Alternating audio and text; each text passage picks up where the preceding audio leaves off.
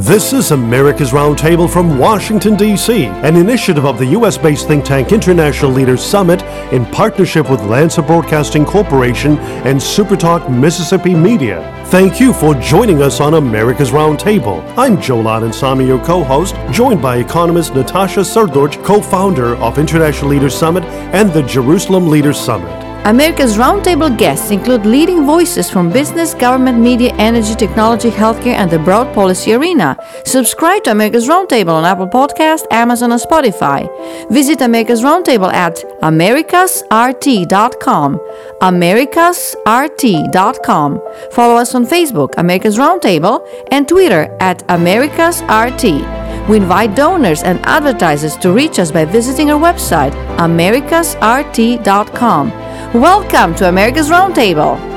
This weekend on America's Roundtable from Washington, D.C., we're delighted to host the Commonwealth of Virginia's Attorney General, Jason Miyares. Mr. Miyares' story begins with his mother, Miriam Maria Miyares, who fled communist Cuba in 1965, and she instilled in her three sons a deep appreciation for freedom and America's constitutional principles. And from 2015 to 2021, Mr. Miyares served in the House of Delegates, and in 2021, he was was elected Attorney General. And on this note, we welcome Attorney General Jason Miyares to America's Roundtable. Welcome and good morning to you. Welcome, Attorney General Miyares. Good morning. So great to be able to uh, join you all this morning. I appreciate you all having me. Absolutely. Attorney General Miyares, in America and much of the West, we're witnessing the deterioration of the rule of law and protection of private property rights. And our fellow citizens in America witnessing the erosion of law and order. And in the midst of these evidences, the rallying cry from America's left is to defund the police and to weaken judicial institutions. And a year ago, in the Commonwealth of Virginia, citizens who were deeply concerned about these very issues elected a new leadership team to strengthen the rule of law and shore up law and order in the Commonwealth of Virginia. And you and Governor Youngkin are addressing these issues head on. Could you share with us the strategic initiatives Operation Ceasefire and Operation Bold Blue Line and the financial investments being made to bolster concrete actions and Perhaps could this be a template for other states countering the tidal wave of high crime rates? Well, you made a great point. I don't think I'd be in the seat that I'm in. I don't think we would have won. There's a lot of factors why we had our historic election uh, in Virginia. Uh, crime was uh, definitely a big factor. I remember on election night when the results were coming in, one of my political advisors said, Hey, if we pull this off, you'd be the first candidate to defeat an incumbent uh, attorney general in Virginia since 1885. And I remember thinking, I'm glad I didn't know that when I was thinking about running, but but there was a lot of factors. One, obviously, as we know, the parental rights issue exploded in Virginia, but it was also public safety. There were too many uh, law-abiding Virginians that were looking over their shoulder in fear when the people that should be looking over their shoulder in fear of the law breaking. We had a murder rate the highest had been in decades. And, you know, I think Governor Youngkin and I, we both think one of the most important qualities a elected leader can ever have is just to listen. And so our first couple of months in office, we met with the stakeholders. We met with law enforcement, law enforcement community leaders in different areas of Virginia that have been particularly uh, troubled by by high crime. And there's a couple things that stood out. Number one, uh, you know, it's been said that that that uh, crime can uh, that, that poverty can produce crime. I also think crime produces poverty. I think you have these areas where, you know, two thirds of all new jobs are created by small business owners. Small business owners do not want to relocate uh, in a high crime area because they're they're worried about that. They're worried about the impact of their employees. You're seeing national corporations like Starbucks shutting down uh, coffee shops in areas they determine as high crime. So number one, we realized this is having a huge impact, not just on safety, but general livelihoods for Virginians. And then we talked to law enforcement. They were so demoralized. They felt there were so many elected leaders that were working against them, not with them. And so we first really, our first uh, first step was to make them feel valued. They, they, as one um, law enforcement officer said, it's great to see a light at the end of the tunnel and not have it be an oncoming train. I mean, that, that was a little bit of what they felt. And so the governor put some historic uh, pay increases for law enforcement. But you know, we, call about that thin blue line that separates society from chaos, and th- that that law enforcement represent. The thin blue line had gotten too thin. We have some of these areas where you have 20, 30% vacancy rates where officers just don't want to do the job. And so uh, the governor's side of the equation is going to be the bold blue line initiative where he's going to be putting enormous amount of resources of both pay and also recruitment, not just Virginians, but going into other states. If you live in a state, if you're in a law enforcement, whether it's New York or California, or if you're in a locality that maybe doesn't appreciate law enforcement, come to Virginia. Uh, we're going to be literally spending money on a marketing campaign saying this is a pro law enforcement state. Come join and, and bring in uh, law enforcement from around the country.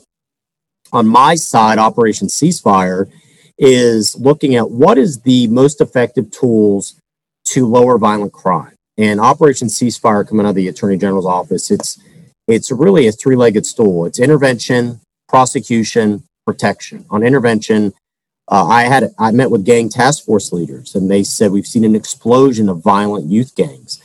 And they said, listen, some of the best avenues for young people who are desperate to feel accepted is after school sports, after school activities, and our churches. What do we have shut down for close to two years in our society because of COVID? Right. And so these these avenues for young people went away, but the gangs didn't. And so they've had a recruitment bonanza because of these government shutdowns. And so we're going to have a variety of different civic, eh, civic oriented intervention programs for youth. But on prosecution, one of the single most effective ways to lower violent crime is you prosecute repeat violent offenders and you get them off the street. That has been proven time and time again. And so we're having hiring new prosecutors are going to be cross designated in the U.S. Attorney's Office. But if you use a gun in the commission of a felony, the message we want to get to society and Virginians is you're going to be prosecuted to the fullest extent possible. Um, that has been a proven method. And then on protection, we met with so many witnesses that said, uh, you know, we don't feel protected. We, we, we are terrified to come forward and testify in court to provide money for witness protection uh, services for them, whether it's lodging or travel. And so uh, we're confident those combinations of common sense, standing with law enforcement, more cops on the streets, then prosecuting repeat violent offenders and have, uh, coupled with intervention and protection programs, collectively we're going to see a drop in in crime. And so uh, we're both excited about the initiative. I'm excited about the partnership we've done with Governor Youngkin uh, moving forward. But that that's the key: is you want to lower crime, go after repeat violent offenders and work with police, give them the tools and the resources they need to do their jobs. The worst thing you can do is, claim you want to defund them or or keep police from being able to do effective, safe, smart policing. And that's unfortunately a lot of really, really maybe naive, well intentioned, but very naive policies led to the opposite results. And that's where we're seeing crime go up all across the country. Mm-hmm. Absolutely. Right. Well, immigration is central to America's identity. Immigrants have built this country, and America is founded on a principle of the rule of law. And when we talk about immigration policy, we mostly talk about enforcing the existing laws that were passed by elected representatives. Attorney General Miyares, you and Attorneys General of 21 other states submitted an amicus brief asking the Supreme Court of the United States to uphold an important federal statute used to enforce immigration laws in United States versus Hansen. And in your supporting statement you said, and I quote, we are in the middle of a crisis on our southern border. Fentanyl and other illegal substances from the cartels are invading our communities and ravaging families in Virginia and in every corner of our country. Now, more than ever, we need to enforce our immigration laws and secure our border. This statute simply says that individuals cannot encourage others to break existing immigration law. It's common sense. Unquote. Attorney General Miyares, could you share with us the background story? Why did you have to intervene, along with 21 other attorneys general, by submitting this amicus brief to the Supreme Court to uphold law that prohibits encouraging people to break U.S. immigration laws? Well, you know, as you kind of said, common sense is not very common these days, particularly not in Washington. And, and I think you can have two truths at the same time. Truth number one is that we are a nation, you know, I like to say America is a nation of second chances. My faith is a faith of second chances, and America is. And we've given more second chances to more people from more backgrounds and more faiths and creeds and races than any country that's ever existed in the history of the world. And it's very common on the left to somehow bash us. Uh, but the reality is, we're a unique country. We're like, like what Abraham Lincoln said is indeed that last best hope on earth. And one of my favorite quotes is from an Italian immigrant. The first time they ever laid eyes on the Statue of Liberty, they said, That is the greatest light the world has ever seen since the Star of Bethlehem.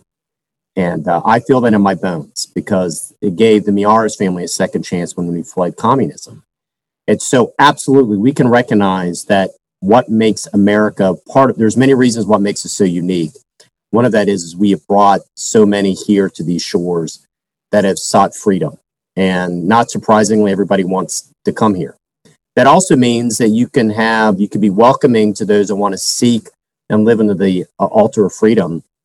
At the same time, a sovereign nation has to control its borders. Uh, there is not a country on the planet as generous and is welcoming to immigrants as the United States. It just there's nobody even comes close to it. It also means that if you can't control your border, you have no sovereignty as a nation. And that that is another truth is what's happening on our southern borders. You know, I love to go to speak at naturalization ceremonies. The last one I spoke at, 69 people from 35 countries and you talk to these individuals, they did it the right way. They went through the process, uh, a lot of paperwork they have to fill out, and um, they're not excited to see folks to, to quote cut in line and circumvent the process. And so, um, you know, what you have on our southern border right now, you hear sometimes elected officials use the term crisis. I don't. I rarely ever use that term. I think it's totally misused. What's happening on our border is a crisis. It is a humanitarian crisis.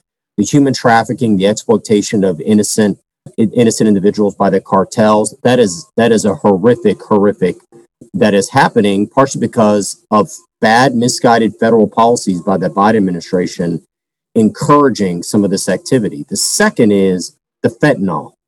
It is one of the most dangerous substances on the planet. Enough fentanyl crosses our southern border to kill every single man, woman, and child in America twice over. Uh, enough fentanyl on the fingernail right here in my hand could kill every single person in the studio in the building you're in right now. It's that potent. And the fact is, is that it is crossing our southern border. And in the last 12 months, you've had 108,000 Americans that have overdosed from opioids and fentanyls. And and to put things in perspective, we that is we lost twice, we lost about 50 some thousand men and women in Vietnam over the course of 15 years. So that is the equivalent of two Vietnam wars in 12 months. About 55,000 lost their lives in the Hiroshima nuclear bombing. So it's like two nuclear bombs going off the United States. Uh, it is a tragedy of, of unimaginable proportions. And Governor Youngkin loves to say the right leaders focus on the right priorities.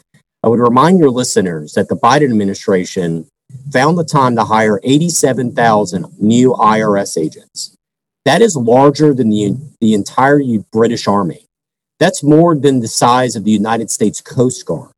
But he could not find the time to hire federal agents to secure our southern border, in which you have a one of the most dangerous substances known to man crossing our southern border and taking the lives of 100,000 plus Americans in 12 months everybody should just process that right now. And so there is a crisis at our border. It's why we asked um, we asked the, the uh, Biden administration to declare fentanyl WMD. Um, and, and there's so many steps that we could do right now to secure our border, but it is solely because of a lack of will. We are not energy independent, not because of a lack of resources, but because of a lack of will. We do not secure our southern border, not because we don't have the resources, but solely because of a lack of will. And what we need right now are people in the federal government to have the will to create safety and security on our southern border and stop this influx of drugs that is leaving too many empty chairs at, at Thanksgiving and birthdays. And, and it is ripping apart families that are losing loved ones. And what's so insidious what these dealers are doing is they are lacing fentanyl in everything, even marijuana. And so people are dying, not even thinking that they're going to take fentanyl. There was a uh, two teenagers in Virginia at Prince William County who they were at a party. Somebody said, Hey, take this. This is a Percocet. It wasn't a Percocet, even though it was stamped as a Percocet. They died from fentanyl. Another teenager died in Warren County from a from a from a Xan, what they thought was a Xanax. That's how insidious it is. It is so prevalent. It's it's taken the lives of so many so many Virginians and Americans. We have to push back, and so that's why we're partnering with other like-minded border security focused AGs to push back on what, what's happening in our southern borders is simply unconscionable right now. It's unconscionable. And we really appreciate your leadership on that very vital front. And on America's greatest ally, we know that it is Israel, the startup nation, and its innovation and technology benefits America and the world on cybersecurity and shoring up our defense and military capabilities. However, the BDS movement, the boycott, divestment, sanction scheme is targeting Israel. And we're seeing a lot of corporations through the environmental, social, and governance score, also known as ESG that are targeting Israel. And Attorney General Miyares, you are part of a coalition of 18 state attorneys general who have initiated an investigation into ESG investing ratings company Morningstar Incorporated for alleged violations of Virginia's consumer protection laws. Attorney General Miyares, could you share with us your concerns about the ESG ratings and how it impacts America's closest ally, Israel, and is the corporate world really getting the message that these practices violate state laws.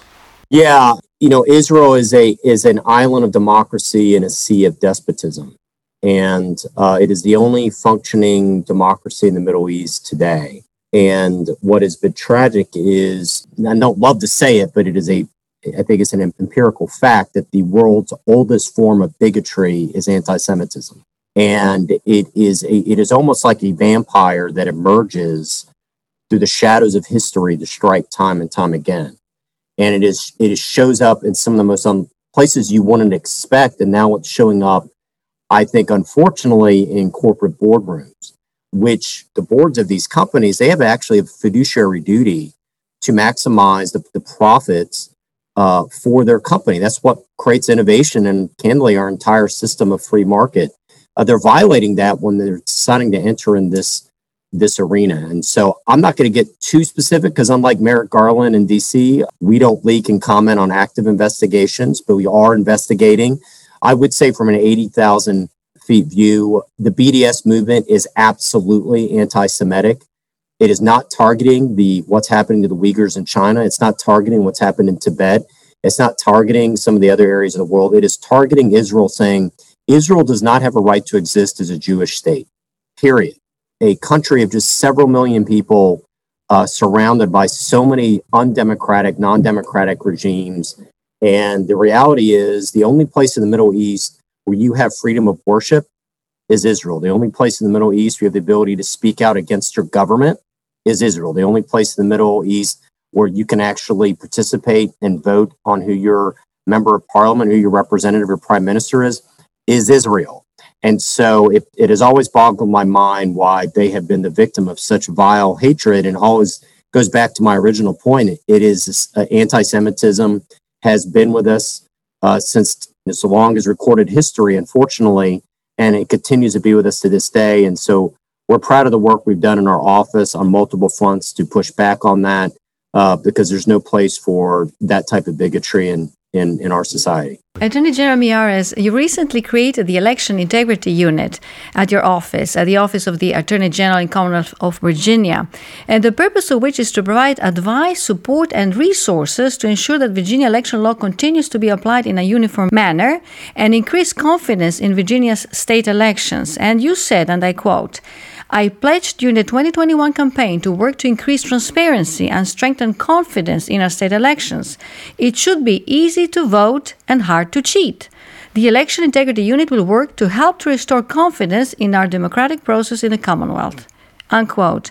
Attorney General Miyares, what tools do you have on your disposal in order to secure election integrity, and could this serve as a template for other states to adopt? Yeah, I mean, I think election integrity is a it's a bipartisan issue. Absolutely. You know, I had my staff print off uh, over three pages of quotes from Democratic politicians after the 2000, 2004, and 2016 elections that were decrying the lack of integrity in our election system, that were using terms like the election uh, was stolen. And so uh, I don't think it's healthy uh, in our democracy that anybody, right or left, is questioning uh, the validity of the elections. I just don't think that's a healthy thing. And so, um, you know, we have just simply committed that that we have one. I have original jurisdiction on a variety of different crimes in Virginia, uh, one of which is election law. My office has reviewed and traditionally advised different state agencies on what the election law is, including the Virginia Department of Elections. And I just think it's it's a way to give people confidence. Um, the right to vote is a precious right. It's part of the reason why my family came here. My mother didn't have the right to vote till she was 38 years old. I remember her taking me with her the first chance she ever had a chance to vote, which was in 1984 for Ronald Reagan. And the fact that she was that old before she could ever exercise a right to vote, the right to vote is precious. So we'll always work to strive and preserve it everyone should have the confidence in our election system. And I think that's part of what makes us a healthy republic. Mm. Um, and I fully expect in 2024, knock on wood, that we'll have new leadership in the White House. I don't want Democrats to be questioning the integrity of the election 2024. Um, and, and so I just think it's a bipartisan issue. I think it's a common sense issue. But as I said earlier, common sense isn't very common sense these days. And um, I, I find it a bit curious that uh, some members in the media are attacking the idea of even having a, an election integrity uh, unit in the AG's office when they were silent and didn't attack when Ralph Northam, as a Democratic governor, signed a bill in the law in Virginia in 2020, House Bill 539, that used the term election integrity multiple times in the bill. It was carried by a Democrat and voted by every single Democratic member of the state house and state senate. So it just shows a little bit of the selective memory loss of, of people in the press when they comment on some of these issues. Attorney General, we really appreciate your leadership and your continued work on the vital fronts of our day. Thank you so much for joining us on America's Roundtable, and we wish you continued success as you, you know, defend our precious freedoms uh, in the Commonwealth of Virginia and across this country. Thank you so much, Attorney General Miyares. Thank you all. God bless you so much. Have a great trip to Israel, okay? Thank, Thank you. you so much. We'll take care. Take care. Thank you. God bless. This is America's Roundtable from Washington, D.C., an initiative of the U.S. based think tank International Leaders Summit in partnership with Lanser Broadcasting Corporation and Supertalk Mississippi Media. Thank you for joining us on America's Roundtable. I'm Joel Anand Samy, your co host, joined by economist Natasha Srdoc, co founder of International Leaders Summit and the Jerusalem Leaders Summit. America's Roundtable guests include leading voices from business, government, media, energy, technology, healthcare, and the broad policy arena. Subscribe to America's Roundtable on Apple Podcast, Amazon, and Spotify. Visit America's Roundtable at americasrt.com. americasrt.com. Follow us on Facebook, America's Roundtable, and Twitter at americasrt. We invite donors and advertisers to reach us by visiting our website, americasrt.com. Welcome to America's Roundtable.